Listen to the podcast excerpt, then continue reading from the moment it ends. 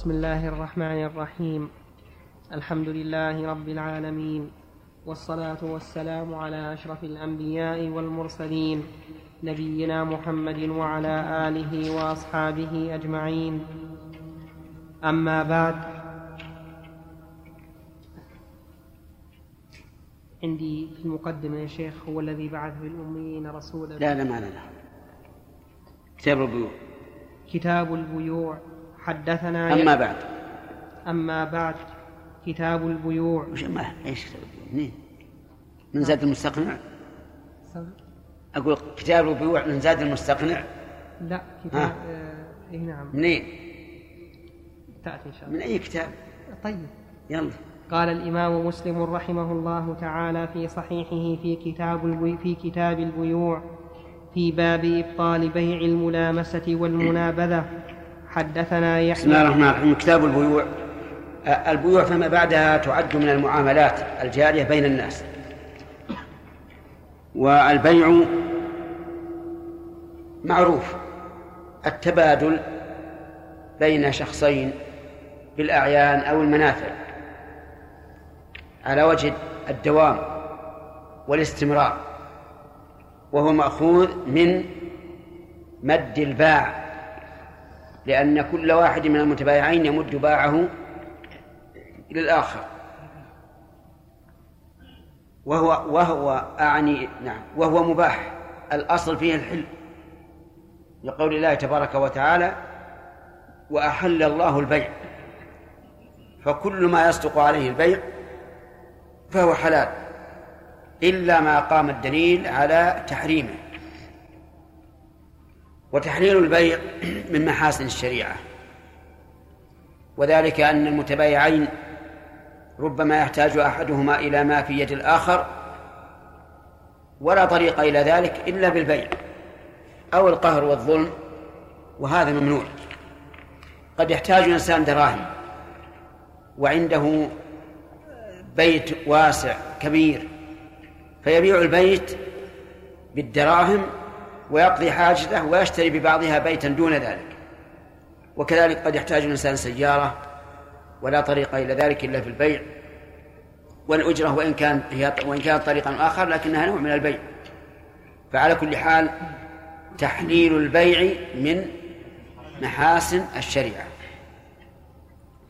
وفي عناية الله تبارك وتعالى في كتابه وفي سنة رسوله صلى الله عليه وسلم بالبيع دليل على بطلان ما ادعى هؤلاء القوم الذين يقولون العبادة لله والمعاملة لعباد الله وأن المعاملات موكولة إلى عادات الناس وأعرافهم.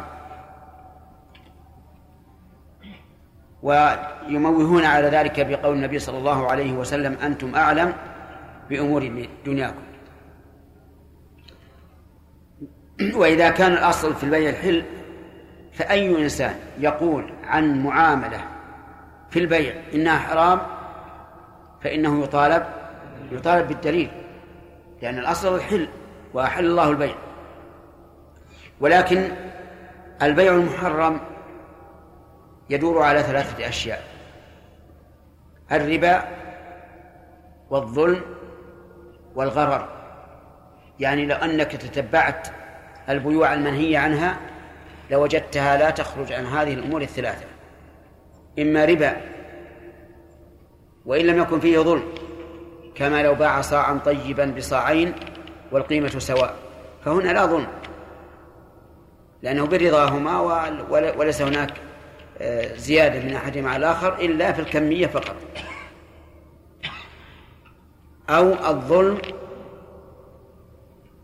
مثل الغش تلقي الجلب وما أشبه ذلك. أو إيش؟ الغرر. حتى لو رضي الطرفان بالغرر فإن ذلك لا يجوز لأن الغرر داخل في الميسر. ولهذا نهى النبي صلى الله عليه وسلم عن عن بيع كل غرر.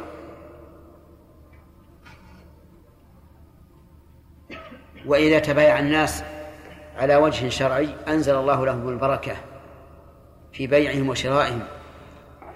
وركد اقتصاد الناس حيث لا ظلم ولا غرر ولا ربا واستقامت الأمور.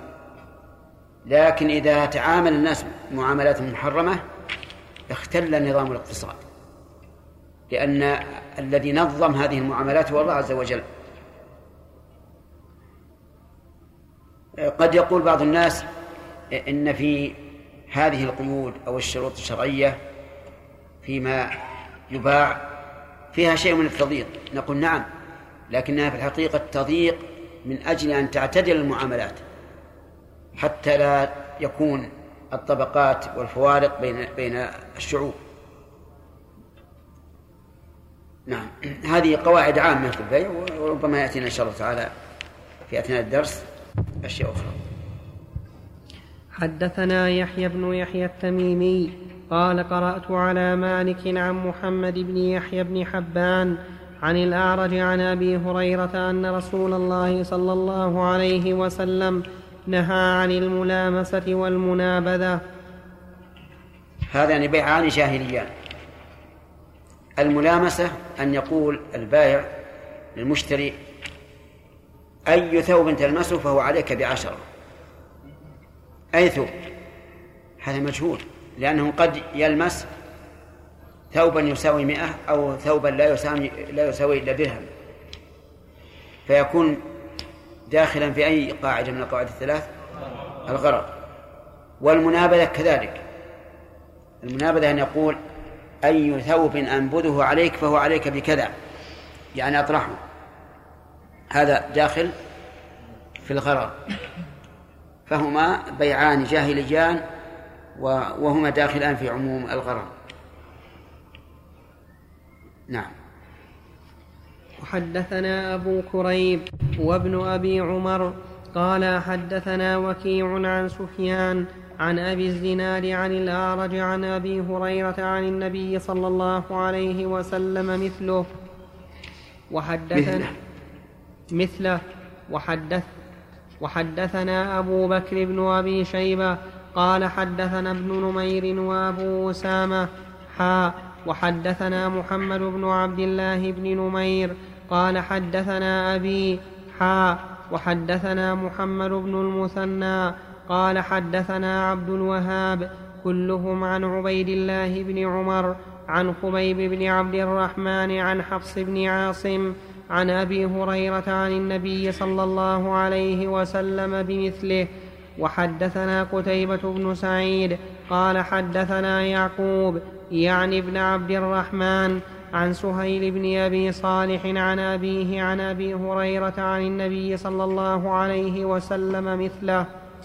وحدثني محمد بن رافع قال حدثنا عبد الرزاق قال أخبرنا ابن جريج قال أخبرني عمرو بن دينار عن عطاء بن ميناء أنه سمعه يحدث عن أبي هريرة أنه قال نهي عن بيعتين الملامسة والمنابذة. أما الملامسة فأن يلمس كل واحد منهما ثوب صاحبه بغير تأمل والمنابذة أن ينبذ كل واحد منهما ثوبه إلى الآخر. ولم ينظر واحد منهما إلى ثوب صاحبه. هذه ما مستوى عليها أيضا. أن يقول أبيع عليك ثوبي بثوبك ولا ينظر أحدهما إلى الآخر. هذه من صور الملامسة وما ذكرناه أيضا من صور الملامسة. نعم. وحدثني أبو الطاهر وحرملة بن يحيى واللفظ لحرملة. قال أخبرنا ابن وهب قال أخبرني يونس عن ابن شهاب قال أخبرني عامر بن سعد بن أبي وقاص أن أبا سعيد الخدري قال نهانا رسول الله صلى الله عليه وسلم عن بيعتين ولبس ولبستين نهى عن الملامسة والمنابذة في البيع والملامسة لمس الرجل ثوب الآخر بيده بالليل أو بالنهار ولا يقلبه إلا بذلك والمنابذة أن ينبذ الرجل إلى الرجل بثوبه وينبذ الآخر إليه ثوبه ويكون ذلك بيعهما من غير نظر ولا تراض. وحدثنيه عمرو الناقد قال حدثنا يعقوب بن إبراهيم بن سعد قال حدثنا أبي عن صالح عن ابن شهاب بهذا الإسناد. باب بطلان بيع الحصاة والبيع الذي فيه غرر. وح... طيب هذا ال... نهى عنه الرسول عليه الصلاة والسلام. فإذا فعل فهو باطل لأن النهي ورد على هذا هذه المعاملة بعينها فتكون باطلة. على حسب القاعدة المعروفة أن ما نهي عنه فهو باطل إذا كان إذا كان مما يوصف بالصحة والبطلان. نعم.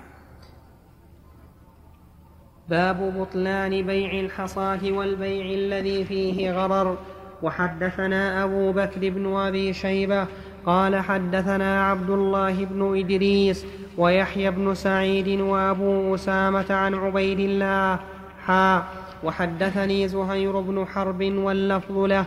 قال حدثنا يحيى بن سعيد عن عبيد الله قال حدثني أبو الزنار عن الأعرج عن أبي هريرة أنه قال نهى رسول الله صلى الله عليه وسلم عن بيع الحصاة وعن بيع الغرر. بيع الحصاة له صور منها أن يقول احذف الحصاة على هذه السلع فعلى أي ثوب وقعت فهو عليك بكذا. بكذا لأنه لا يدرى على أي شيء تقع الحصاة ومن صورها أيضا أن يقول أبيع عليك ما تبلغه الحصاة من هذه الأرض بكذا وكذا. هذا أيضا مجهول لأن الحصاة قد تبلغ مكانا بعيدا وقد لا تبلغ إلا مكانا قريبا. سواء كان ذلك من أجل الذي رماها أو أن تتعرض لهواء أو ما أشبه ذلك. فهي داخلة في بالغرر أما قولها عن بيع الغرر فهو من باب ذكر العام بعد الخاص. فكل شيء فيه غرر بحيث يكون المتبايعان إما غانم أو إما غانما أو غارما فإنه محرم. ولا يصلح. مثل بيع العبد الآبق. بيع العبد الآبق لا يجوز. لماذا؟ لأنه ضرر. قد يدركه الإنسان وقد لا يدركه. الجمل الشارد مثله أيضا. الطيور في الهواء مثله. السمك في الماء مثله. كل هذا لأنه قد يدركه وقد وقد لا يدرك ومن المعلوم أنه إذا كان المبيع على هذا الوصف فإن الثمن سيكون أقل. أليس كذلك؟ إذا كان أقل فإن أدركه المشتري صار غابنا وإن لم يدرك صار مغبونا. وهذا غرر لا يجوز. فإن قال قائل إذا كان قد رضي بذلك. فالجواب أنهما وإن رضيا بذلك لفظا فإن نفوسهما لا ترضى. ولذلك تجد الواحد منه تجد الواحد منهما وهو المغبون تجده يكون في حسرة وفي قلق وربما يقع في قلبه على من غبنه شيء. نعم.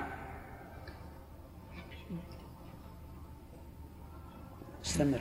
باب تحريم بيع حبل الحبلة.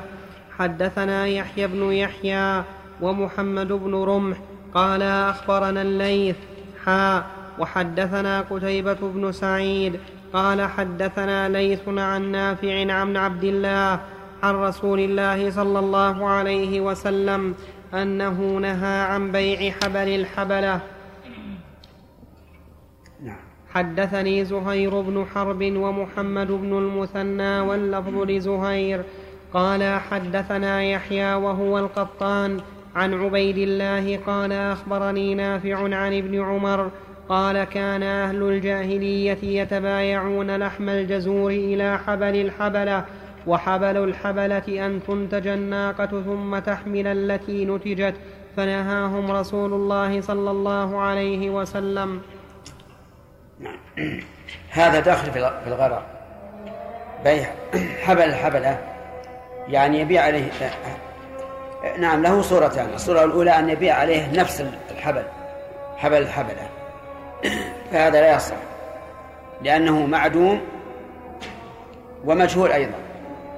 والصورة الثانية أن يبيعه بثمن إلى حبل الحبلة. وهنا لا يصح لأنه لأن الأجل مجهول.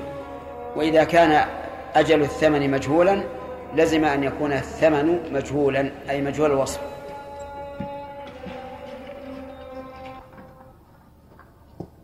بسم الله الرحمن الرحيم. الحمد لله رب العالمين وصلى الله وسلم وبارك على عبده ورسوله نبينا محمد وعلى آله وأصحابه أجمعين. أما بعد فقد قال الإمام مسلم رحمه الله تعالى في صحيحه في كتاب البيوع باب تحريم بيع الرجل بيع بيع باب تحريم بيع الرجل على بيع أخيه وسومه على سومه وتحريم النجش وتحريم التصرية. حدثنا يحيى بن يحيى قال قرأت على مالك عن نافع عن ابن عمر أن رسول الله صلى الله عليه وسلم قال لا يبع بعضكم على بيع بعض. قوله عليه الصلاة والسلام لا يبع بعضكم على بيع بعض. هذا له صورتان الصورة الأولى أن يكون في زمن الخيار خيار المجلس أو خيار الشر وهذا لا شك في تحريمه لأنه يحاول الآخر أن يفسخ العقد. والثانية أن يكون بعد انتهاء الخيارين. مثال الأول رجل اشترى بيتا بمئة ألف واشترط الخيار لنفسه ثلاثة أيام. فسمع به فسمع آخر بهذه البيعة وقال أنا أعطيك مثل هذا البيت بتسعين ألف ريال أو أحسن منه بمئة ألف. فهنا يسهل جدا على المشتري أن يفسخ البيت ويختار الفسخ ليشتري هذا البيت الذي عرض عليه. والصورة الثانية أن يكون هذا بعد انتهاء زمن الخيار وتمام البيع. يعني أنها مضت المدة وقبل المشتري البيت بمئة ألف. فجاء إنسان وقال كيف اشتريت هذا بمئة ألف؟ أنا أعطيك مثله بتسعين ألفا أو أحسن منه بمئة ألف. هنا لا يمكن للمشتري أن يفسخ البيع. لماذا؟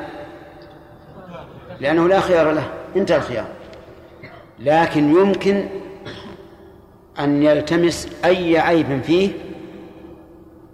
ليجعله سببا لفسخ البيع فإن عجز فربما يماطل بالثمن ويؤذي البائع عليه. فإن فإن كان قد نقد الثمن فإنه يكون في قلبه شيء على البائع الأول الذي باع عليه على البائع الذي باع عليه البيت بمائة ألف. ويقول هذا خدعني هذا غبنني وما أشبه ذلك. فعلى كل حال المسألة الأولى ما دام في زمن الخيار المسألة فيها واضحة وأظنها محل اتفاق والمسألة الثانية فيها خلاف بين العلماء والراجح أنه حرام. إلا إذا يعني مضى مدة طويلة وتناسى هذا الرجل البيع أو أو نزل السعر أو ما أشبه ذلك فهذا ليس فيه بأس. أما في حينه فلا شك أنه يولد مفاسد. وهل مثل ذلك الشراء على شرائه؟ نعم مثل ذلك الشراء على شرائه. بأن يأتي إلى شخص باع البيت بمائة ألف ريال. فيقول كيف بعته بمائة ألف ريال؟ هذا يساوي مائة وعشرين. أنا آخذ بمائة وعشرين. من أجل أن يفسخ البائع العقد ويبيعه على هذا الطالب. وهذا له صورتان كما كالبيع تماما. إما أن يكون في زمن الخيار وإما أن يكون بعده والصواب أنه عام لما كان في زمن الخيار وما كان بعده. أما الحكمة من من النهي فظاهرة وهي قطع العدوان على الغير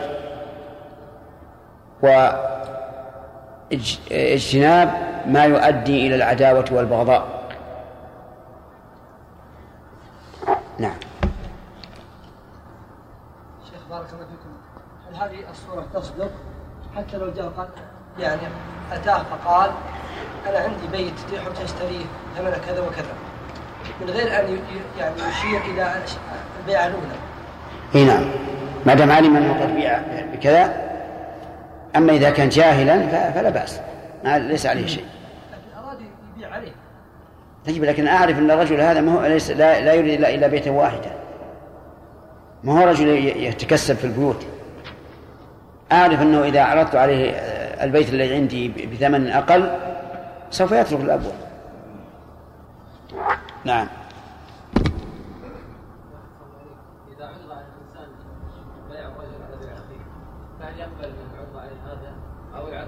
كيف؟ ما فهمت يعني لو ان انسان باع على بيع اخيه فهل للمشتري ان يطوع هذا الذي باع على بيع اخيه أو انه يعد المشتري ما هو بسائل.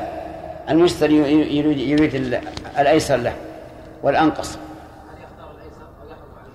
لا ما لا يحرم عليه. لا يحرم عليه. نعم. إذا شعرنا أن المشتري من البائع الأول هل يجوز أن نبيع على بيعه؟ لا. إلا إذا كان الغبن فاحشا لا يتغابن بمثله عادة فنعم. أما إذا كان غبنا يسيرا جرت به العادة فأنت تعرف أن الأسواق تختلف. حتى الدكانين حتى أن الدكانين بعضهما إلى جنب بعض ومع ذلك يختلف السعر. نعم. حدثنا زهير بن حرب ومحمد بن المثنى واللفظ لزهير. قال حدثنا يحيى عن عبيد الله. قال أخبرني نافع عن ابن عمر عن النبي صلى الله عليه وسلم أنه قال لا يبع الرجل على بيع أخيه ولا يخطب على خطبة أخيه إلا أن يأذن له. قوله هنا على بيع أخيه هل هو قيد؟ له مفهوم. وهو أنه يجوز أن يبيع على غير على بيع غير المسلم. أو يقال إن هذا بناء على الأغلب. وأن وأن غير المسلم إذا كان له عهد وذمة فإنه لا يجوز الاعتداء عليه. الجواب بالثاني. ويكون قوله على بيع أخيه من باب الأغلب لأن غالبا البلاد الإسلامية لا لا يكون فيها التبايع إلا بيع مسلم على مسلم. ثم إن في قوله على بيع أخيه إشارة إلى الإشفاق وعدم العدوان. يعني كأنه قال هو أخوك كيف تبيع على بيعه؟ كيف تشتري على على شرائه؟ وأما الخطبة على خطبته فاستثنى النبي صلى الله عليه وسلم قال إلا أن يأذن. وهذه المسألة لها ثلاث حالات أو أكثر. الحالة الأولى أن يعلم أنه قد رد أن الخاطب الأول قد رد فله له أن يخطب. لأن الأول رد وانتهى حق. الثاني أن يعلم أنه قد قبل. فهنا لا يجوز بلا شك أن يخطب على خطبة أخيه. الثالث أن يجهل. هل قبلوه أو ردوه؟ فهنا لا يجوز أن يخطب على خطبة أخيه لأنهم قد يكونون بصدد أن يقبلوه فإذا خطب الخاطب الثاني ردوا. فإن قال قائل إذا كان الحامل على خطبة أخيه على خطبته على خطبة أخيه أن الخاطب الأول ليس بكفر. وأن هذا الخاطب الثاني كان بنفسه أن يخطب أن يخطب المرأة لكن سبقه ذاك وهو يعلم أنه ليس بكفر. فإننا نقول لا يجوز أن يخطب على خطبة أخيه لأنه لا يخرج من الإسلام بالمعاصي فهو أخوك. لكن إذا كنت ناصحا فأبلغ أهل المرأة بأن الرجل ليس بكفر. ثم إذا ردوه فيما بعد فإن شئت فاخطب وإن شئت فلا تخطب. وعدم الخطبة أولى لأنك إذا نصحتهم وقلت هذا ليس بكفر وتركوه ثم خطبت صرت محلا للتهمة وأنك غير ناصح. فأبعد عن عما يشوه سمعتك. نعم. أما إذا أذن له فالأمر واضح. يعني لو أن أن رجلا سمع أن فلانا خطب امرأة وذهب إليه وقال إني سمعت أنك خطبت امرأة فلانة فأحب أن أخطبها أنا. قال لا بأس. فهذا لا, لا ليس, ليس بشيء نعم.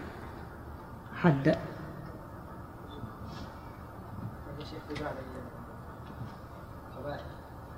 انه لو تقدم يعني رجل من بر القبيله من إيش؟ لو تقدم خاطب من بر القبيله من خارج القبيله من قبيلة أخرى. طيب ولهذه المرأة ابن عم لها هذا يتهدد هذا الخاطب اما ان تبعد عنه أو ان قتلته مثلا أو يعني هذه تهدده بشيء هل يجوز لها الحين لا يجوز أن يخطب على خطبته. كيف يج- يجوز يهدده هذا يسأل عنه يا حجاج. الحين لا يجوز أنه يقول لأهل المرأة. أعطوني إياها. كيف يجوز يذهب إلى ذاك ويقول إما أن تترك ال- الخطبة وإلا قتلتك مثلا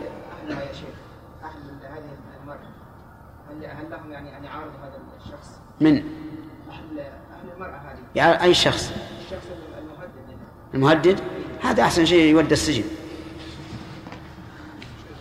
نعم. إذا قال له بعطيك نقود يعني وهذا الرجل كان محتاج إلى نقود. وأذن له. لا بأس. نحن نرى أنه يجوز للإنسان أن- يتنازل عن كل حق له ليس واجبا عليه.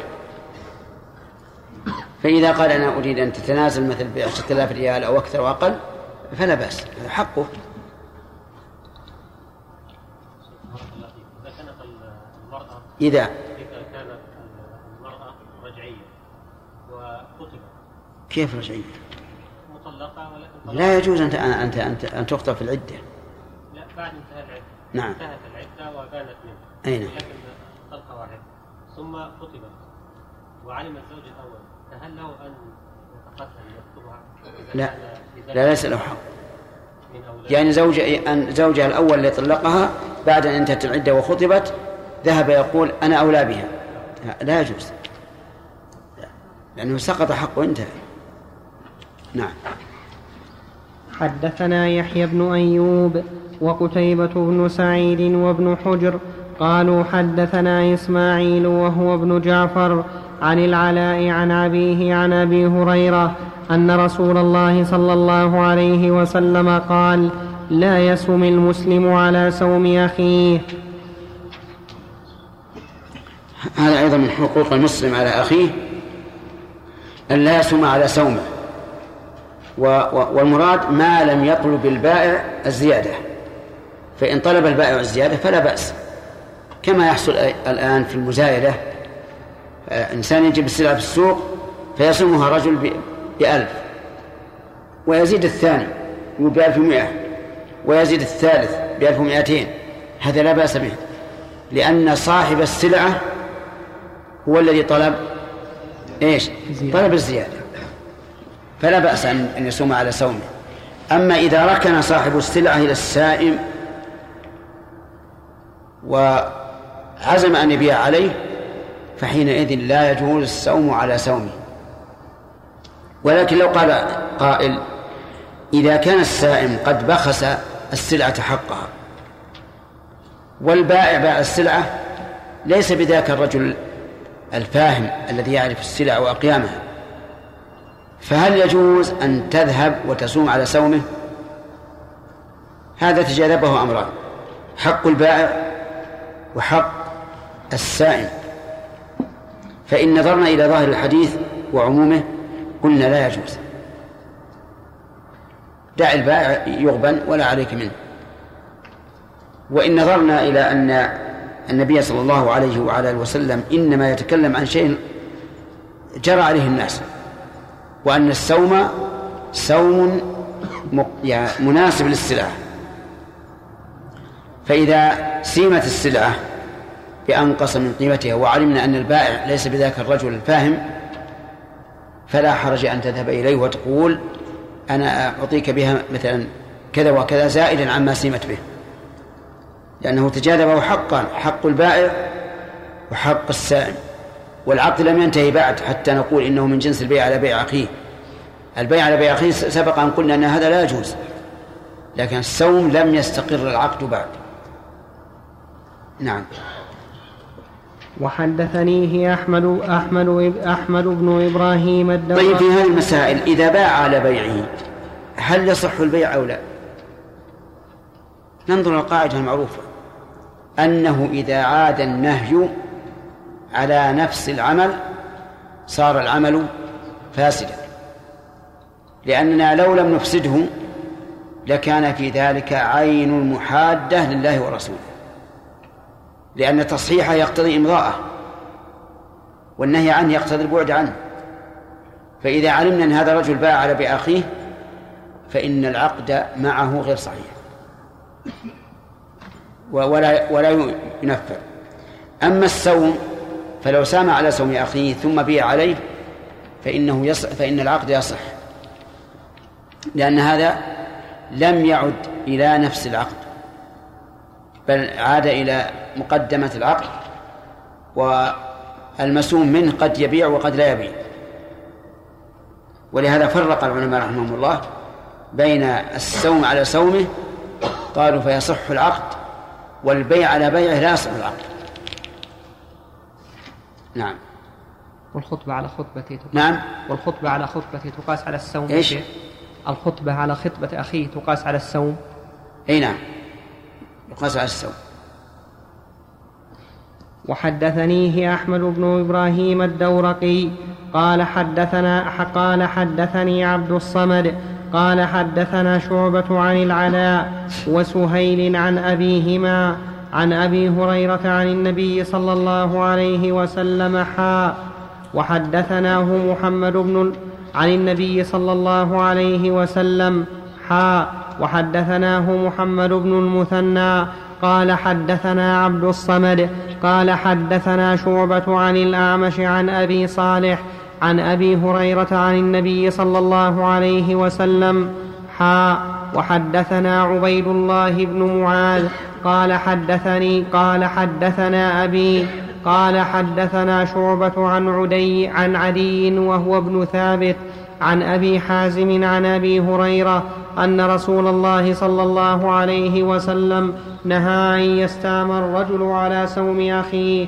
وفي رواية الدورقي على سيمة أخيه. حدثنا يحيى بن يحيى قال قرأت على مالك عن أبي الزناد عن الأعرج عن أبي هريرة أن رسول الله صلى الله عليه وسلم قال لا يتلقى الركبان لبيع ولا يبع بعضكم على بيع بعض ولا تناجشوا ولا يبع حاضر لباد ولا تصر الإبل والغنم فمن ابتاعها بعد ذلك فهو بخير النظرين بعد أن يحلبها. إن فإن رضيها أمسكها وإن سخطها ردها وصاعا من تمر. هذا الحديث تضمن عدة مسائل. المسألة الأولى قال النبي صلى الله عليه وسلم لا يتلقى الركبان لبيع. الركبان هم الذين يجلبون إلى البلد السلع. من أقوات وألبسة وغيرها. وهو وهو جمع راكب. وقوله لبيع هذا قيد. فأما تلقيهم لضيافة أو ترحيب بهم أو ما أشبه ذلك فلا بأس. لكن إذا كان لبيع أي ليبتاع منهم فإن ذلك لا يجوز. لماذا؟ لأن في ذلك إضرارا على الركبان وعلى أهل البلد. أما الإضرار على الركبان فلأن هذا المتلقي سيشتري منهم بأقل. كذا يا أسامة؟ نعم. سي- سيأخذ منهم بأقل.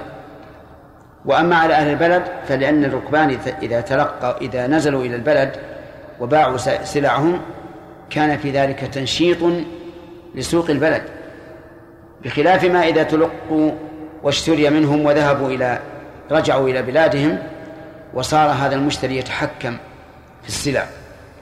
ففي تلقي الركبان ضرر على من؟ على الركبان وعلى أهل البلد. حتى ينزلوا إلى السوق. إذا نزلوا إلى السوق فكل الناس يريد يشترون منه قال ولا ولا يبع بعضكم على بيع بعض وسبق. قال ولا تناجشوا. هذا النهي الثالث. لا تناجشوا. وأصل النجش إثارة الطير. والمراد بالمناجشة أن يزيد في السلعة وهو لا يريد الشراء لكن يريد أن تزيد السلعة على الباع على المشتري إما للإضرار بالمشتري وإما لنفع البائع وإما له لذلك لذلك وذاك. فاهمين؟ سلعة الآن تباع يحرج عليها يسام عليها. فقال رجل بعشرة وقال الثاني بأحد عشر. الثاني لا يريد الشراء وليس له غرض بالسلعة لكن يريد الإضرار بالمشتري بزيادة الثمن عليه. أو يريد نفع البائع بزيادة الثمن له أو يريد الأمرين جميعا. فلا يجوز النجش. وأما إذا زاد في السلعة لأنه رأى أن الثمن نا- ناقص وأنه سيربح فيها فلما على الثمن تركها. وهذه تقع كثيرا فهذا لا بأس به. لأنه ليس بنجش يعني مثل السلعة أول ما تسام بنصف القيمة كما هي العادة. فهذا الرجل سامها بنصف القيمة فهذا رجل سامها بنصف القيمة فجاء آخر فزود. زاد. حتى انتهت ثم تركها. فهذا ليس بنجش علل. لأنه يريد السلعة. لكن لما كانت رخيصة وهو, يزيد فيها. فلما ارتفع السعر تركها. هذا نقول ليس بنجش قال ولا بع حاضر الحاضر المقيم بالبلد. والباد ساكن البادية. البدوي. الباد يأتي وهو جاهل بالسعر. لا يعرف. والناس سيكفون يعني كل واحد بيزود حتى ينتهي إلى إلى السعر الحاضر.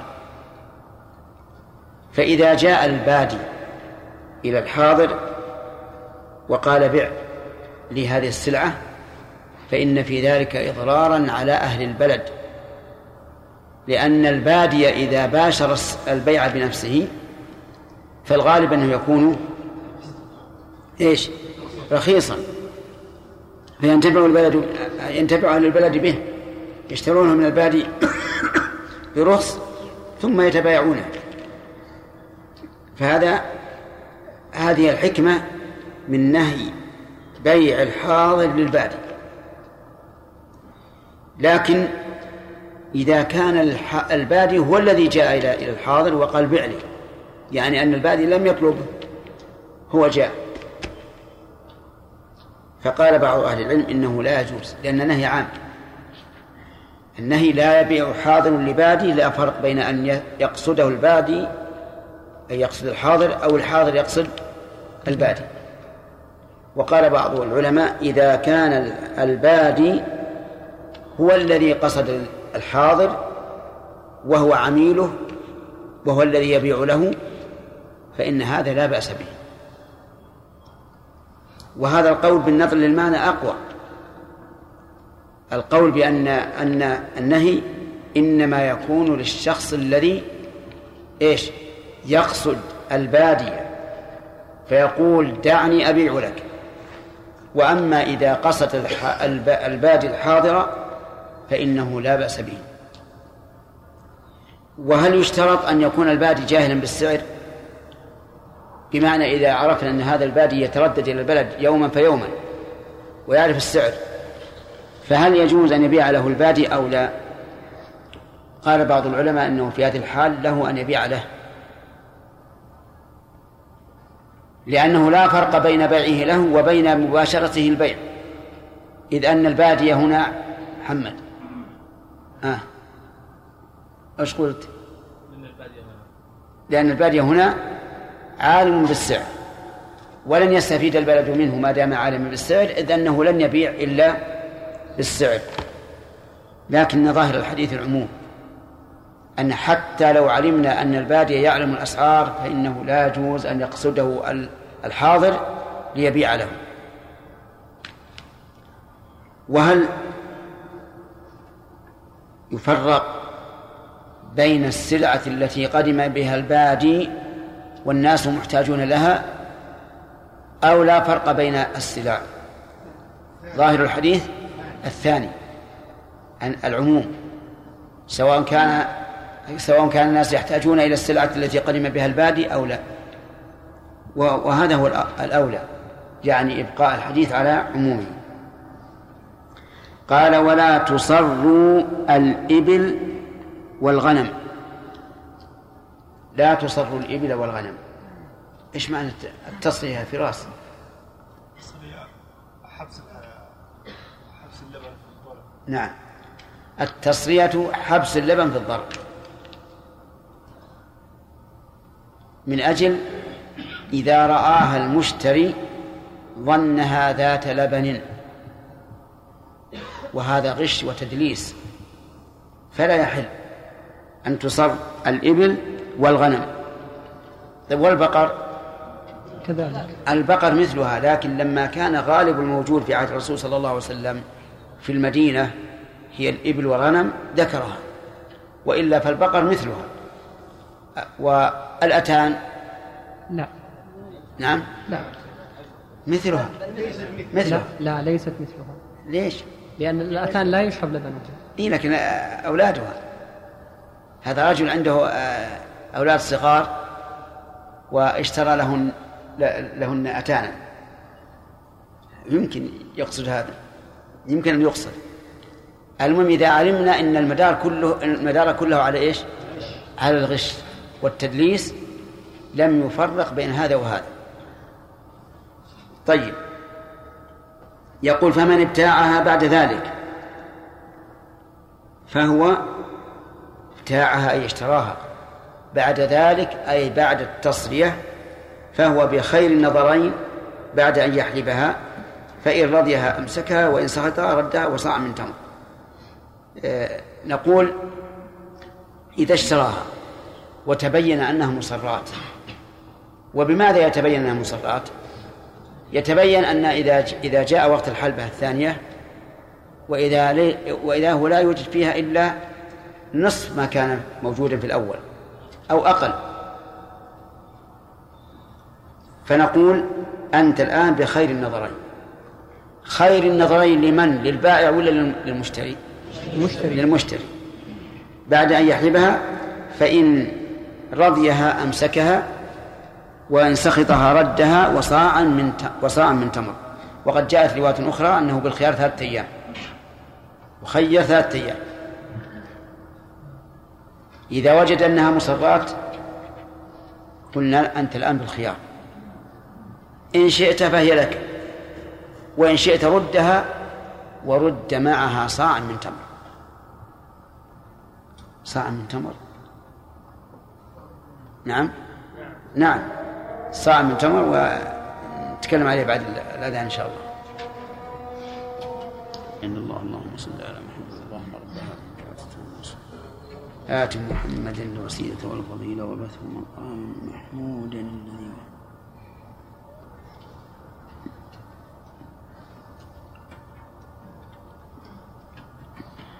فنقول للمشتري الخيار بين أن يمسكها ولكن لا أرش له. يعني لو قال أنا أمسكها ولكن أريد الأرش يعني الفرق بين قيمتها حلوبا وقيمتها غير حلوب. قلنا لا إما أن تمسكها وإما أن تردها.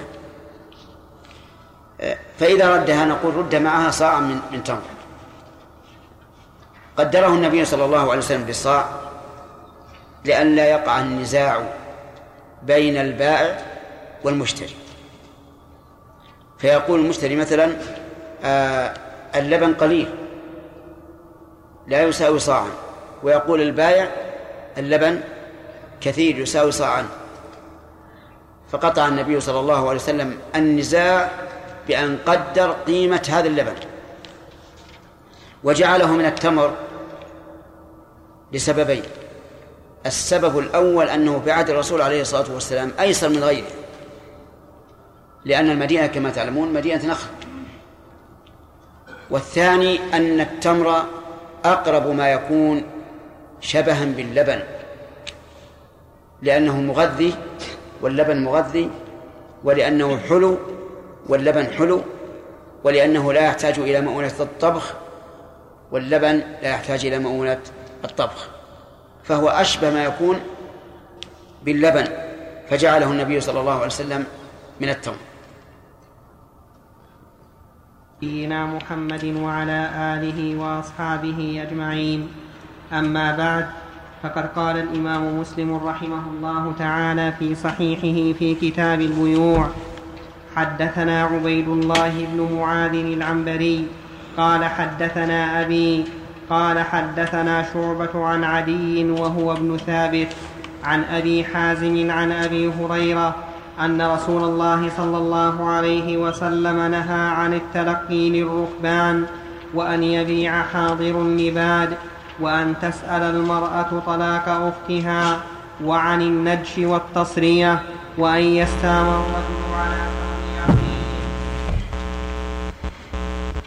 على هذا سبق الكلام عليه نعم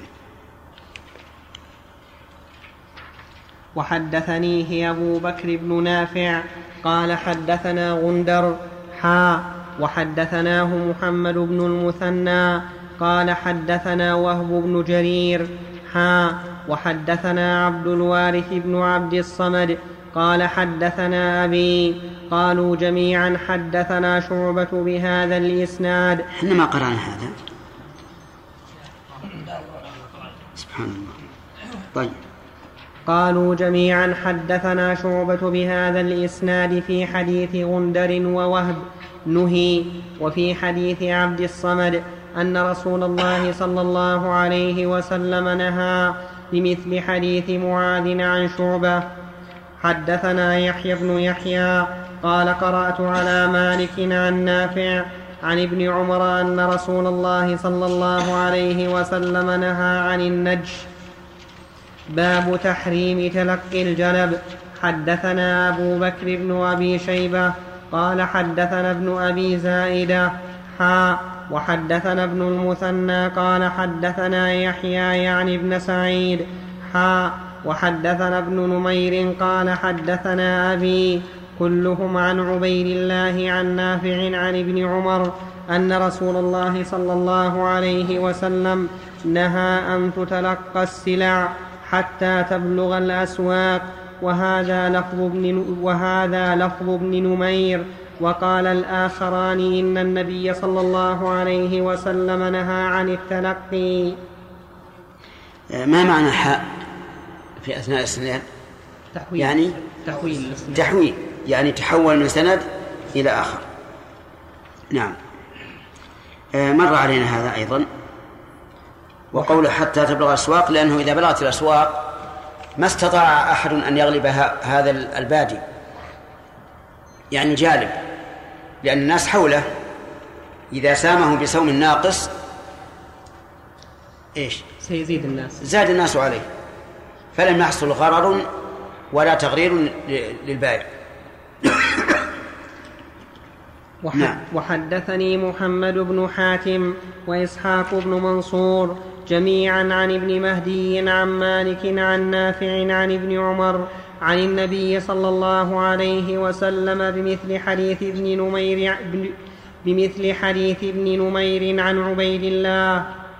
وحدثنا أبو بكر بن أبي شيبة قال حدثنا عبد الله بن مبارك عن التيمي عن أبي عثمان عن عبد الله عن النبي صلى الله عليه وسلم أنه نهى عن تلقي البيوع. حدثنا يحيى بن يحيى قال أخبرنا هشيم عن هشام عن ابن سيرين عن أبي هريرة قال نهى رسول الله صلى الله عليه وسلم أن يتلقى الجلب. حدثنا ابن أبي عمر قال حدثنا هشام بن سليمان عن ابن جريج قال أخبرني هشام هشام قال أخبرني هشام, القردوسي, القرد القردوسي عن ابن سيرين. قال سمعت أبا هريرة يقول إن رسول الله صلى الله عليه وسلم قال لا تلقوا الجلب فمن تلقاه فاشترى منه فإذا أتى سيده السوق فهو بالخيار. هذا كالذي سبق لكن به زيادة. فإذا أتى سيده السوق فهو بالخيار. السيد هنا البائع يعني الجالب. وسمي سيدا لأنه لا يمكن أن يتم البيع إلا بإيجابه. فالبائع بالنسبة للمشتري كالسيد مع رقيقه لأنه لا يمكن أن يتم البيع إلا بإيش؟ بإيجاب البائع. فيقول بعت ولكن يقول اشتريت وقوله فهو بالخيار بين إيش؟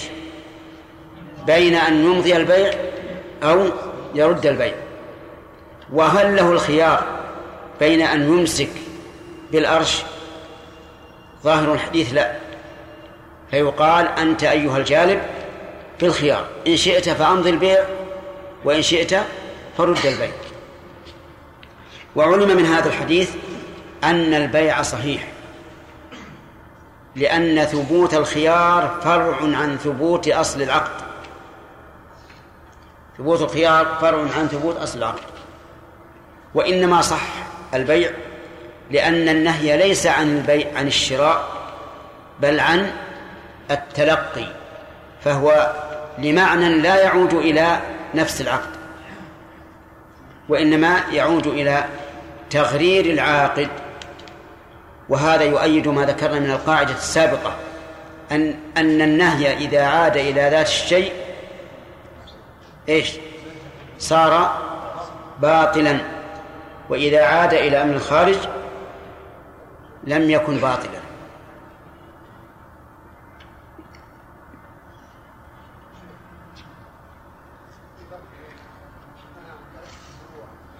إيش البيوع؟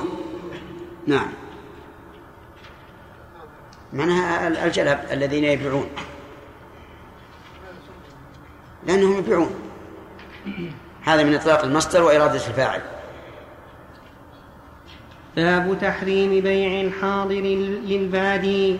حدثنا أبو بكر بن أبي شيبة وعمر الناقد وزهير بن حرب. قالوا حدثنا سفيان عن الزهري عن سعيد بن المسيب عن أبي هريرة يبلغ به النبي صلى الله عليه وسلم قال لا يبع حاضر لباد. وقال زهير عن النبي صلى الله عليه وسلم أنه نهى أن يبيع حاضر لباد. الحاضر صاحب القرية والبادي صاحب البادية.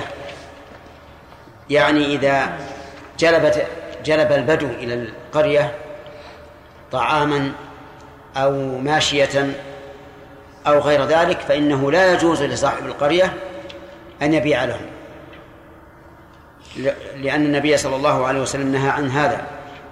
الحكمة من ذلك أشار إليها النبي صلى الله عليه وسلم في قوله دعوا الناس يرزق الله بعضهم من بعض فالبادي يستفيد إذا باشر البيع بنفسه وأهل القرية يستفيدون.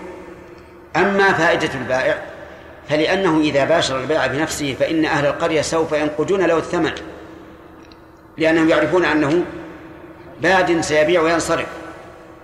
وإذا باشر البيع رجل من أهل القرية ربما يتباطؤون في تسليم الثمن.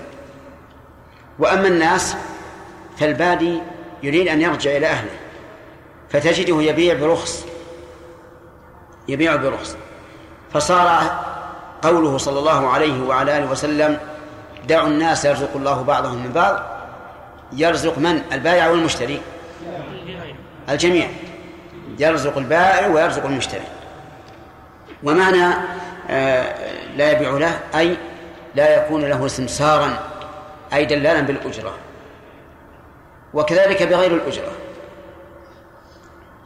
ولكن الفقهاء أدخلوا على هذا قيودا. فهموها من المعنى. فقالوا لا بد من شروط من شروط. الأول أن يقصده الباء الحاضر. أن يقصده الحاضر يعني أن صاحب القرية إذا رأى البادي مقبلا للسوق ذهب إليه وقال أبيع لك سلعتك. فأما إذا قصده البادي فلا بأس. ولكن ظاهر الحديث أن هذا ليس بقيد وأنه لا يجوز أن يبيع الحاضر للبادي سواء قصده البادي أم قصده الحاضر. اشترطوا أيضا أن يكون البادي جاهلا جاهلا بالسعر لأنه إذا كان عالما بالسعر فلن يبيع إلا بأسعار البلد وحينئذ لا يكون بينه وبين الحاضر فرق بالنسبة لارتزاق الناس بعضهم من بعض. الشرط الثالث اشترط أن يكون بالناس حاجة إليها إلى السلعة فإن لم يكن بالناس حاجة إليها فلا بأس. لكن هذا الشرط لم يدل عليه الحديث. والأصل نهي أن يبيع الحاضر للبادي. هذا الأصل. مطلقا. فإذا جاءه البادي وقال أريد أن تبيع سلعتي قال لا. السوق أمامك. نعم لو خاف الحاضر أن يتلقاه رجل ليس بأمين. يعني بمعنى أنه إذا قال له لا أريد أن أبيع لك ذهب إلى شخص آخر غير أمين فربما يقال من هذه الناحية من باب النصيحة له أن يقبل ويبيع له. نعم. وحدثنا إسحاق بن إبراهيم وعبد بن حميد قال حدثنا عبد الرزاق قال أخبرنا معمر عن ابن طاووس عن أبيه عن ابن عباس قال نهى رسول الله صلى الله عليه وسلم أن تتلقى الركبان وأن يبيع حاضر لباد قال فقلت لابن عباس ما قوله حاضر لباد قال لا يكن له سمسارا.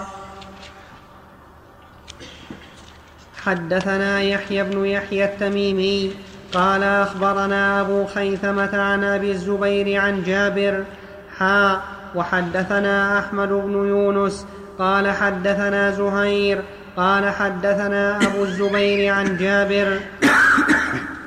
قال قال رسول الله صلى الله عليه وسلم لا يبح حاضر لباد دعوا الناس يرزق دعوا الناس يرزق الله بعضهم من بعض. يرزق دعوا, دعوا الناس يرزق الله بعضهم من بعض. غير أن في رواية يحيى يرزق ما الفرق؟ كسر لا. السكون هذه جواب الشرط. نعم. أن اللفظ الأول فيه جزم يرزق لكن حرك بالكسر التقاء الساكنين. على أنه جواب الأمر. والثانية بغير الجزم على أنه حال من الناس. أي دعوا الناس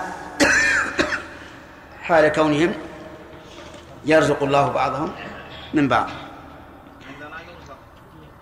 نعم. يرزق. إذا فرق يكون فرقين. أولا يرزق بعضهم من بعض فهو مبني لما لم يسمى فاعله نعم.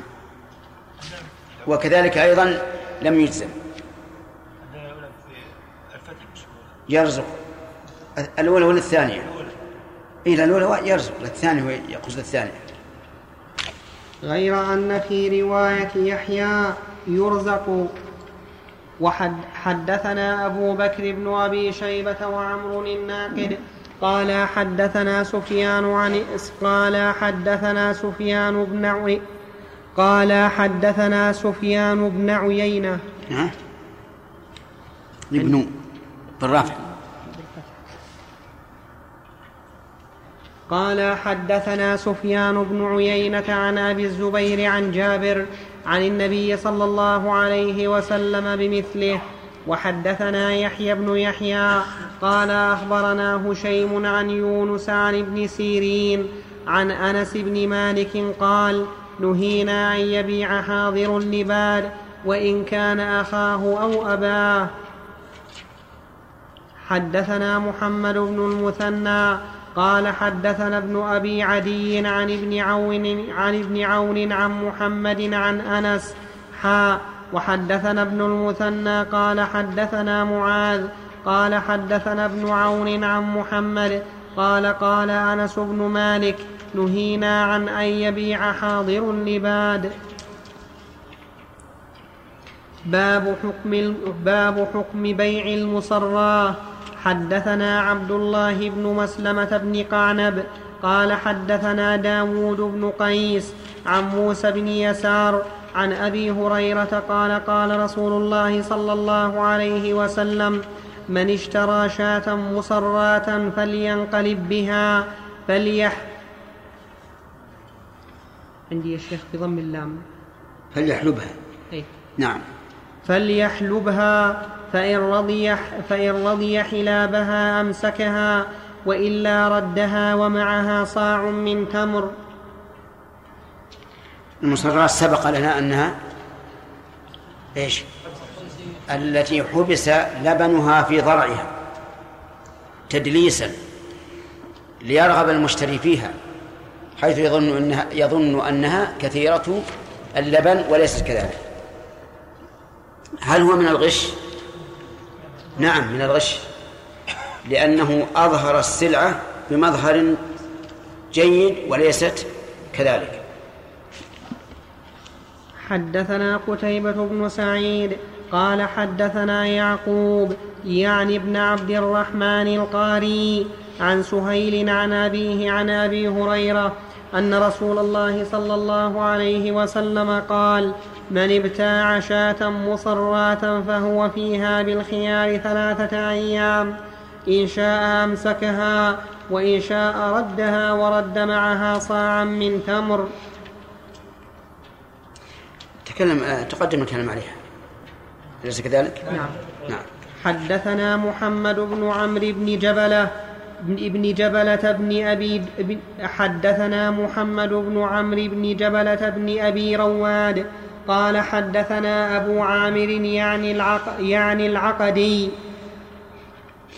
يعني العقدية قال حدثنا قرة عن محمد عن أبي هريرة عن النبي صلى الله عليه وسلم أنه قال من اشترى شاة مصراه فهو بالخيار ثلاثة أيام فإن ردها رد معها صاعا من طعام لا سمراء سمراء يعني الحنطة. سميت كذلك سميت بذلك لأن لونها أسمر. نعم. حدثنا ابن أبي عمر قال حدثنا سفيان عن أيوب عن محمد عن أبي هريرة قال قال رسول الله صلى الله عليه وسلم من اشترى شاة مصراة فهو بخير النظرين إن شاء أمسكها وإن شاء ردها وصاعا من تمر لا سمراء وحدثناه ابن أبي عمر قال حدثنا عبد الوهاب عن أيوب بهذا الإسناد غير أنه قال من اشترى من الغنم فهو بالخيار. حدثنا محمد بن رافع قال حدثنا عبد الرزاق قال حدثنا معمر عن همام بن منبه قال هذا ما حدثنا أبو هريرة عن رسول الله صلى الله عليه وسلم فذكر أحاديث منها. وقال قال رسول الله صلى الله عليه وسلم إذا ما أحدكم اشترى لقحة مصراة أو شاة مصراه فهو بخير النظرين بعد أن يحلبها أن ي... بعد أن يح... بعد أن بعد أن يحلبها إما هي وإلا فليردها وصاعا من تمر بارك الله فيكم هل تعيين الصاع كتعيين في زكاة الفضل أم يجوز أن يدفع الثمن؟ لا هذا هو الواجب وإذا رضي الطرفان فلا بأس لأن هذا حق لهما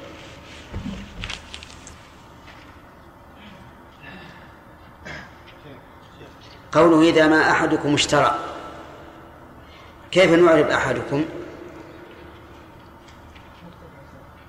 مبتدأ إذا أنت كوفي إيه. أقررت بهذا إيه. طيب أتدري أين الكوفة؟ ها؟ في العراق. والعراق شرق ولا غرب؟ كيف؟ العراق. نعم. طيب. فيه رأي آخر. فعل في المحذوف والتطير إذا ما اشترى أحدكم. طيب في رأي ثالث؟ نعم. فاعل مقدم. نعم. أي نعم. لكن الحديث الأخ... هذا الأخير فيه التصريح بأن الإبل كالغنم. والأول فيه كل الشاة شاة لكن هذا فيه آه، اللقحة أو لقحة بالكسر وهي الناقة قريبة الولادة. فهذه أثبت فيها النبي صلى الله عليه وعلى آله وسلم الخيار وترد معها ومعها صاع من تمر. نعم يا محمود. إيش؟ أصحاب الفنادق يرسلون عاملهم ليجلب لهم الزائرين ويتفق العامل معهم في طريق أو كذا اي لكن آه، هم هم بائعون ولا يريدون أن ينزلوا في الفندق؟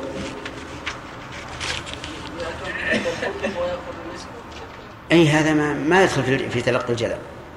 تلقي الجلب إن الجالبين للطعام يتلقونهم الناس يشترون منهم قبل أن يصلوا إلى السوق.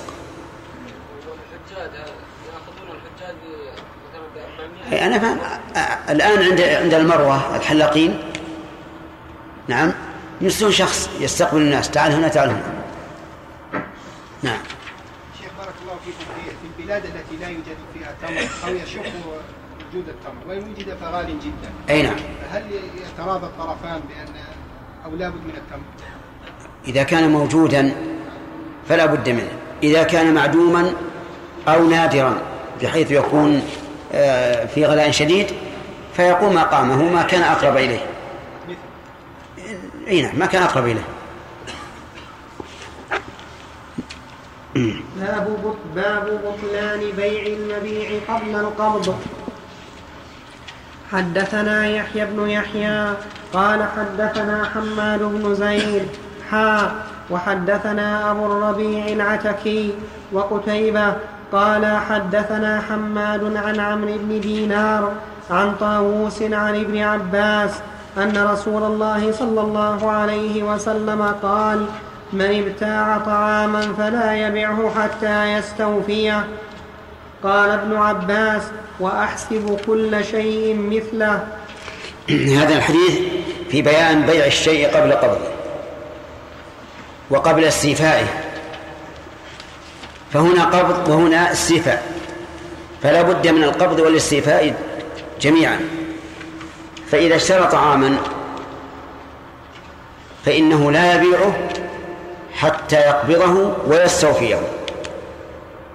فإذا كان اشتراه مكايلة فهل يكفي أن يقبضه ثم يبيعه قبل أن يكيله؟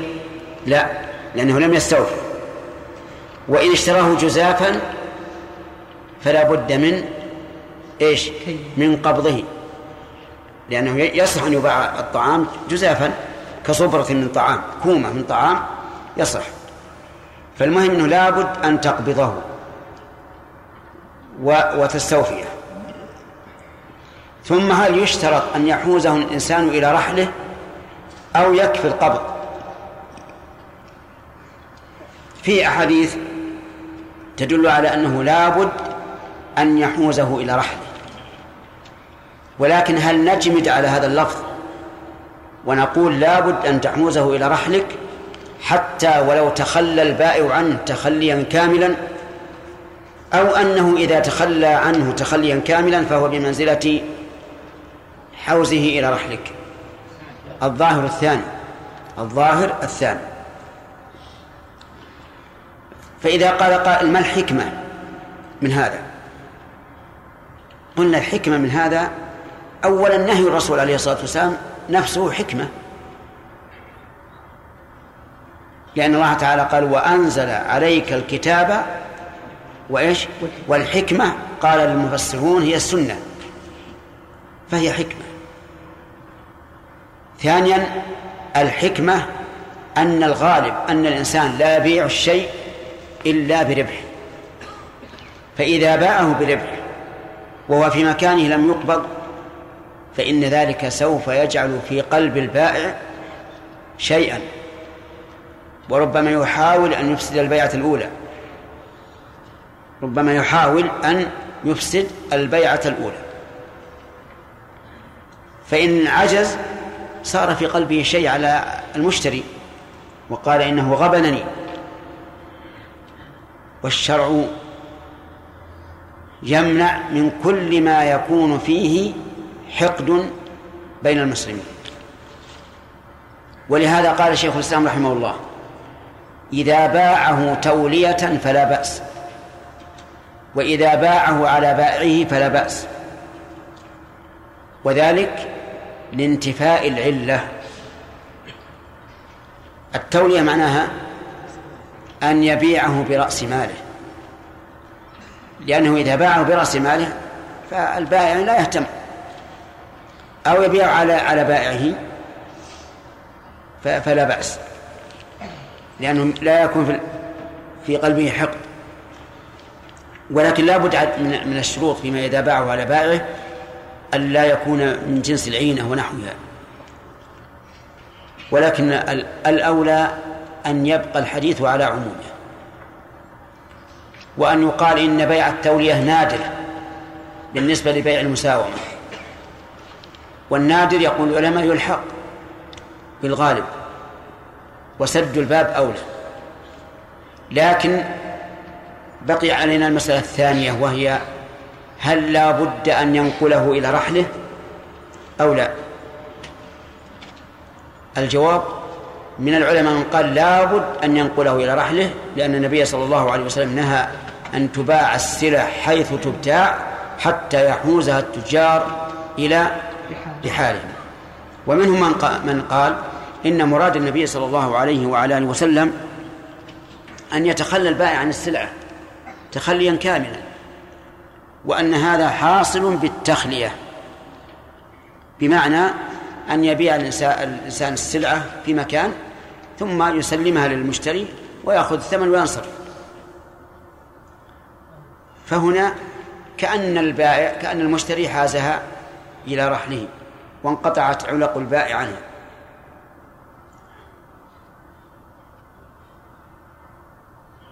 الحديث في الطعام. قال ابن عباس وأحسب كل شيء مثله أحسب كل شيء يباع فهو مثل الطعام. وهل أحسب بمعنى أظن أو من الحسبان بمعنى أجعله؟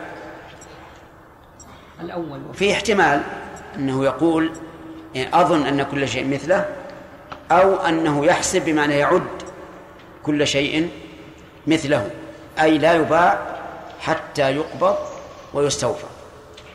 وبهذا نعرف أن ما يصنعه كثير من الناس اليوم يشترون السيارة من المعرض ويبيعونها ربما يبيعونها عدة بيعات. فإن هذا لا يجوز. لابد أن تنقلها من المعرض إلى بيتك أو إلى السوق أو إلى معرض آخر. لكن ما رأيكم؟ في من يخرجها من المعرض عدة خطوات ثم يردها إلى المعرض. حيلة. الظاهر أن هذه حيلة لا تنفع. هذه حيلة لا تنفع. ولا يمكن للشرع المطهر أن يأتي بالنهي عن بيع السلعة في مكانها ثم يتحيل عليه المتحيل بأن يخرج ثم يرجع. هذا تلاعب بأحكام الشريعة. نعم. حدثنا ابن أبي عمر وأحمد بن عبده قال حدثنا سفيان حا وحدثنا أبو بكر بن أبي شيبة وأبو كريب قال حدثنا وكيع عن سفيان وهو الثوري كلاهما عن عمرو بن دينار بهذا الإسناد نحوه. حدثنا إسحاق بن إبراهيم ومحمد بن رافع وعبد بن حميد قال ابن رافع حدثنا وقال الآخران أخبرنا عبد الرزاق قال أخبرنا معمر عن ابن طاووس عن أبيه عن ابن عباس أنه قال قال رسول الله صلى الله عليه وسلم من ابتاع طعاما فلا يبعه حتى يقبضه قال ابن عباس وأحسب كل شيء بمنزلة الطعام حدثنا أبو بكر بن أبي شيبة وأبو كريب وإسحاق بن إبراهيم قال إسحاق أخبرنا وقال الآخران حدثنا وكيع عن سفيان عن ابن طاووس عن أبيه عن ابن عباس قال قال رسول الله صلى الله عليه وسلم من ابتاع طعاما فلا يبيعه حتى يكتاله فقلت لابن عباس لم فقال ألا تراهم يتبايعون بالذهب. ألا تراهم يتبايعون بالذهب والطعام مرجى ولم يقل أبو كريب مرجى قوله فلا يبيع حتى يكتاله هذا تفسير للاستيفاء الذي قال فلا يبيعه حتى يستوفيه وهذا فيما إذا بيع مكايلة أما إذا بيع جزافا كالصبرة فإنها لا تحتاج إلى كيل الصبرة يعني كوم من الطعام من التمر كوم من البر أو كيس من التمر أو كيس من البر. هذا لا يحتاج إلى مكايلة شوف شرح الحديث ألا تراهم؟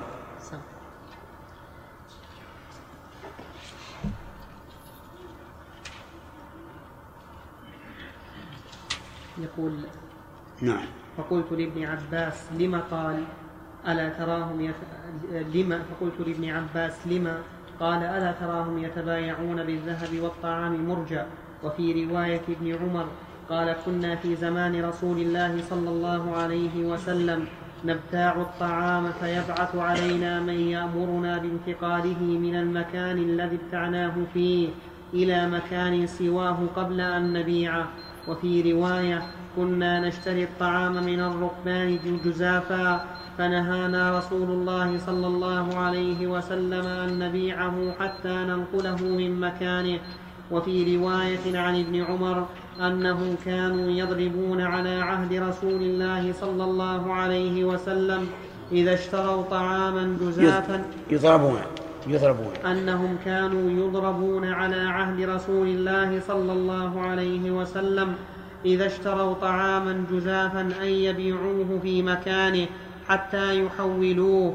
وفي رواية رأيت الناس في عهد رسول الله صلى الله عليه وسلم إذا ابتاعوا الطعام جزافا يضربون أن يبيعوه في مكانهم ذلك حتى يؤوه إلى رحالهم. قوله مرجى أي مؤخرا ويجوز همزه وترك همزه. والجزاف بكسر والجزاف بكسر الجيم والجزاف بكسر الجيم. ضمها وفتحها ثلاث لغات. الكسر أفصح وأشهر وهو البيع بلا كيل ولا وزن ولا تقدير. وفي هذا الحديث جواز بيع الصبرة جزافا وهو مذهب الشافعي. قال الشافعي وأصحابه بيع الصبرة من الحنطة والتمر وغيرهما جزافا صحيح وليس بحرام وهل هو مكروه؟ فيه قولان للشافعي أصح أصحهما مكروه كراهة تنزيه والثاني ليس بمكروه قالوا والبيع بصبرة والبيع بصبرة الدراهم جزافا حكمه كذلك. ونقل أصحابنا عن مالك أنه لا يصح البيع إذا كان بائع الصبرة جزافا يعلم قدرها. وفي هذه الأحاديث وفي هذه الأحاديث النهي عن بيع المبيع حتى يقبضه البائع. واختلف العلماء في ذلك. فقال الشافعي لا يصح بيع المبيع قبل قبضه سواء قبل قبضه سواء كان طعاما أو عقارا أو منقولا أو نقدا أو, أو, أو غيره. وقال عثمان عثمان البتي يجوز في كل مبيع. وقال أبو حنيفة لا يجوز في كل شيء إلا العقار. وقال مالك لا يجوز في الطعام ويجوز فيما سواه. ووافقه كثيرون. وقال آخرون لا يجوز في المكيل والموزون ويجوز فيما سواهما. أما مذهب عثمان البتي فحكاه المازري والقاضي ولم يحكه الأكثرون بل نقلوا الإجماع على بطلان بيع الطعام المبيع قبل قبضه. قالوا وإنما الخلاف فيما سواه فهو شاذ متروك والله أعلم. قوله كانوا يضربون إذا باعوه يعني قبل قبضه. هذا دليل على أن ولي الأمر يعزر من تعاطى بيعا فاسدا ويعزره بالضرب وغيره مما يراه من العقوبات في البدن على ما تقرر في كتب الفقه. إيه، ما زال الإشكال؟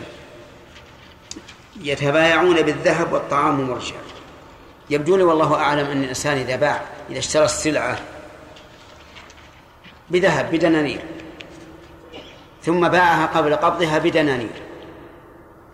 فهو في فهو في الغالب لا بد أن يكون إيش؟ رابحا. فكأنه باع ذهبا بذهب. كأنه باع ذهبا بذهب والطعام مرجع يعني مؤخر مؤخر قبضه. طعام مرجع مؤخر قبضه لأن الباع المشتري الأول ما قبضه. إنما قبضه من؟ المشتري الثاني. تصوروا الآن هذا كيس من البر. اشتراه زيد من عمرو وأعطاه دنانير. العوض الآن دنانير. فاشتراه خالد من عمرو بدنانير. فصار عمرو كأنه باع دنانير بإيش؟ بدنانير والطعام مؤخر لأن المشتري الأول لم لم يقبض وإنما قبضه المشتري الثاني. هذا هو الذي يظهر لي من معنى العبارة. فقول يتبايعون بالذهب باعتبار شراء الأول وشراء الثاني فهما تبادلا ذهبا بذهب. والطعام مؤخر أي مرجع. هذا معنى العبارة. وال... والشيخ رحمه الله النووي لم يتعرض لحل العبارة. المفهم نعم. المفهم ما في أحد المفهم؟ أي ما أدري. مفهم؟ اي نعم للقرطبي يتكلم عليه في شق مسلم. تكلم عليها مصطفى أين مصطفى؟ ها؟ نسخة؟ هذا نعم. وش يقول؟ ماذا قال؟ قال لأن الكيل فيما يبيع مكايلة بإمكان قبضه لأنه إنما تعين به فكما أن أن بيع المبيع قبل القبض كان منهيا صار قبل تمامه منهيا أيضا. صار إيش؟ صار قبل تمامه منهيا أيضا. نعم. قال أفاد ابن الملك قوله والطعام مرجع مبتدأ وخبر وخبر. والجملة حال ومعنى الإرجاع والتأخير وهو كما في كتب اللغة يهمز ولا يهمز. وعلى ترك همزة يرسم بالياء. يهمز ولا يهمز يعني فيه لغتان. مرجع ومرجع نعم وعلى ترك همزه يرسم يرسم بالياء كالمعتل يعني أن النبي قبل القبض هو بيع الدينار بالدينار والطعام مؤخر محذوف من من البين فهو في؟ معنى الربا والطعام مؤخر إيش؟ والطعام مؤخر مم. محذوف محذوف من البين مم. فهو في معنى الربا وهذا إشارة إلى علة النهي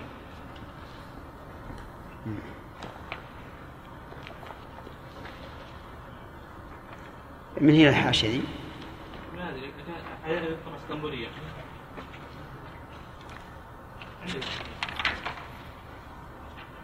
اللي عندي مكتبة ومطبعة محمد علي صبيح.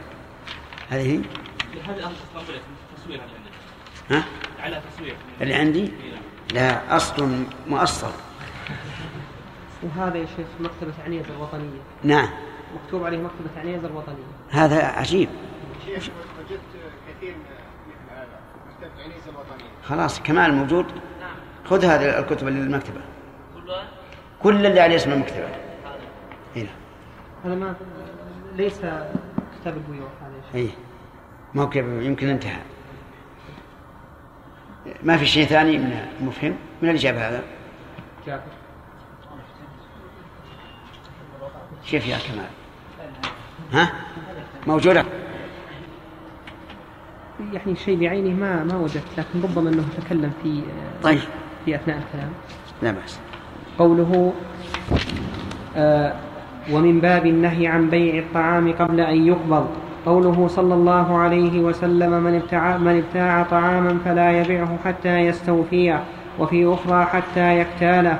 وروى أبو داود من حديث ابن عمر رضي الله عنهما نهى رسول الله صلى الله عليه وسلم. أن يبيع أحد طعاما اشتراه بكيل حتى يستوفيه. وبظاهر هذا الحديث قال مالك غير أنه ألحق بالشراء جميع المعاوضات وحمل الطعام على عمومه ربويا كان أو غير ربوي في مشهور الروايتين عنه. وروى ابن وهب عنه تخصيصه بما فيه الربا من الأطعمة ورأي, ورأي ابن حبيب وسحنون أنه يتعدى إلى كل ما فيه حق توفية فحذفا خصوصية الطعام وكذلك فعل الشافعي غير أنه لم يخصه بما فيه حق توفية بل عداه لكل مشترى وكذلك فعل أبو حنيفة غير أنه استثنى من ذلك العقار وما لا ينقل. وقال يجوز بيع كل شيء قبل قبض وجو وقال يجوز بيع كل شيء قبل قبضه قبل قبضه عثمان البتي وانفرد به. فحجة مالك رحمه الله للمشهور عنه التمسك بظاهر الحديث وعضده بما ذكره في موطئه من أنه مجمع عليه بالمدينة وأنه لا خلاف عندهم في منعه وقصره على ما بيع بكيل أو وزن من الطعام. تمسكا بدليل خطاب الأحاديث المتقدمة ثم اختلف أصحابه هل هذا المنع شرع غير معلل بالعينة؟ وإليه أشار مالك في موطئه حيث أدخل هذا الحديث في باب العينة وهو الذي عن ابن عباس حيث قال يتبايعون بالذهب والطعام مرجع وأما الشافعي أعد أعد الجملة هذه. نعم. ثم اختلف أصحابه. هل هذا المنع شرع غي شرع هل هذا المنع هل هذا المنع شرع غير معلل بالعينة؟ وإليه أشار مالك في موطئه حيث أدخل هذا الحديث في باب العينة وهو الذي عن ابن عباس حيث قال يتبايعون بالذهب والطعام مرجع وأما الشافعي فإنما حذف خصوصية الطعام لما صح عنه صلى الله عليه وسلم عن من نهيه عن ربح ما لم يضمن. خرجه الترمذي من حديث عبد الله بن عمرو رضي الله عنهما فهذا اللفظ قد عم الطعام وغيره. ولقول ابن عباس وأحسب كل شيء مثله. قلت ويعتضد, ويعتضد مذهب الشافعي بما رواه الدار قطني من حديث حكيم بن حزام رضي الله عنه أنه قال يا رسول الله إني أشتري فيما يحل وما يحرم علي. قال يا ابن أخي لعله فما. نعم.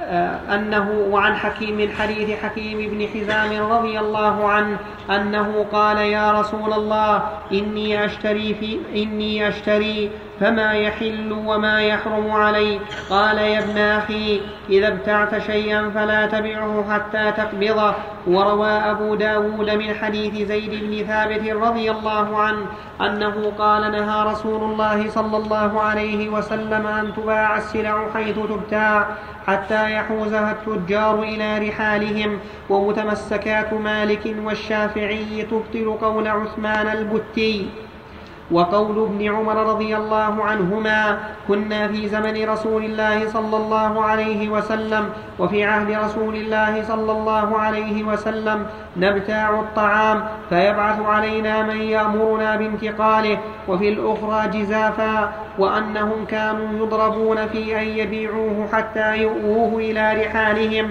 دليل لمن سوى بين الجزاف في المكيل من الطعام من من المكيل من في المكيل. دليل. دليل لمن سوى بين الجزاف في المكيل من الطعام في المنع من بيع ذلك حتى يقبض. ورأى أن قبض الجزاف نقله وبه قال الكوفيون والشافعي وأبو ثور وأحمد وداود. وهم على أصولهم في منعه في كل شيء إلا ما استثني حسب ما تقدم. وحمل مالك رحمه الله هذه الأحاديث على الأولى والأحب. فلو باع الجزاف قبل نقله جاز لأنه بنفس تمام العقد والتخلية بينه وبين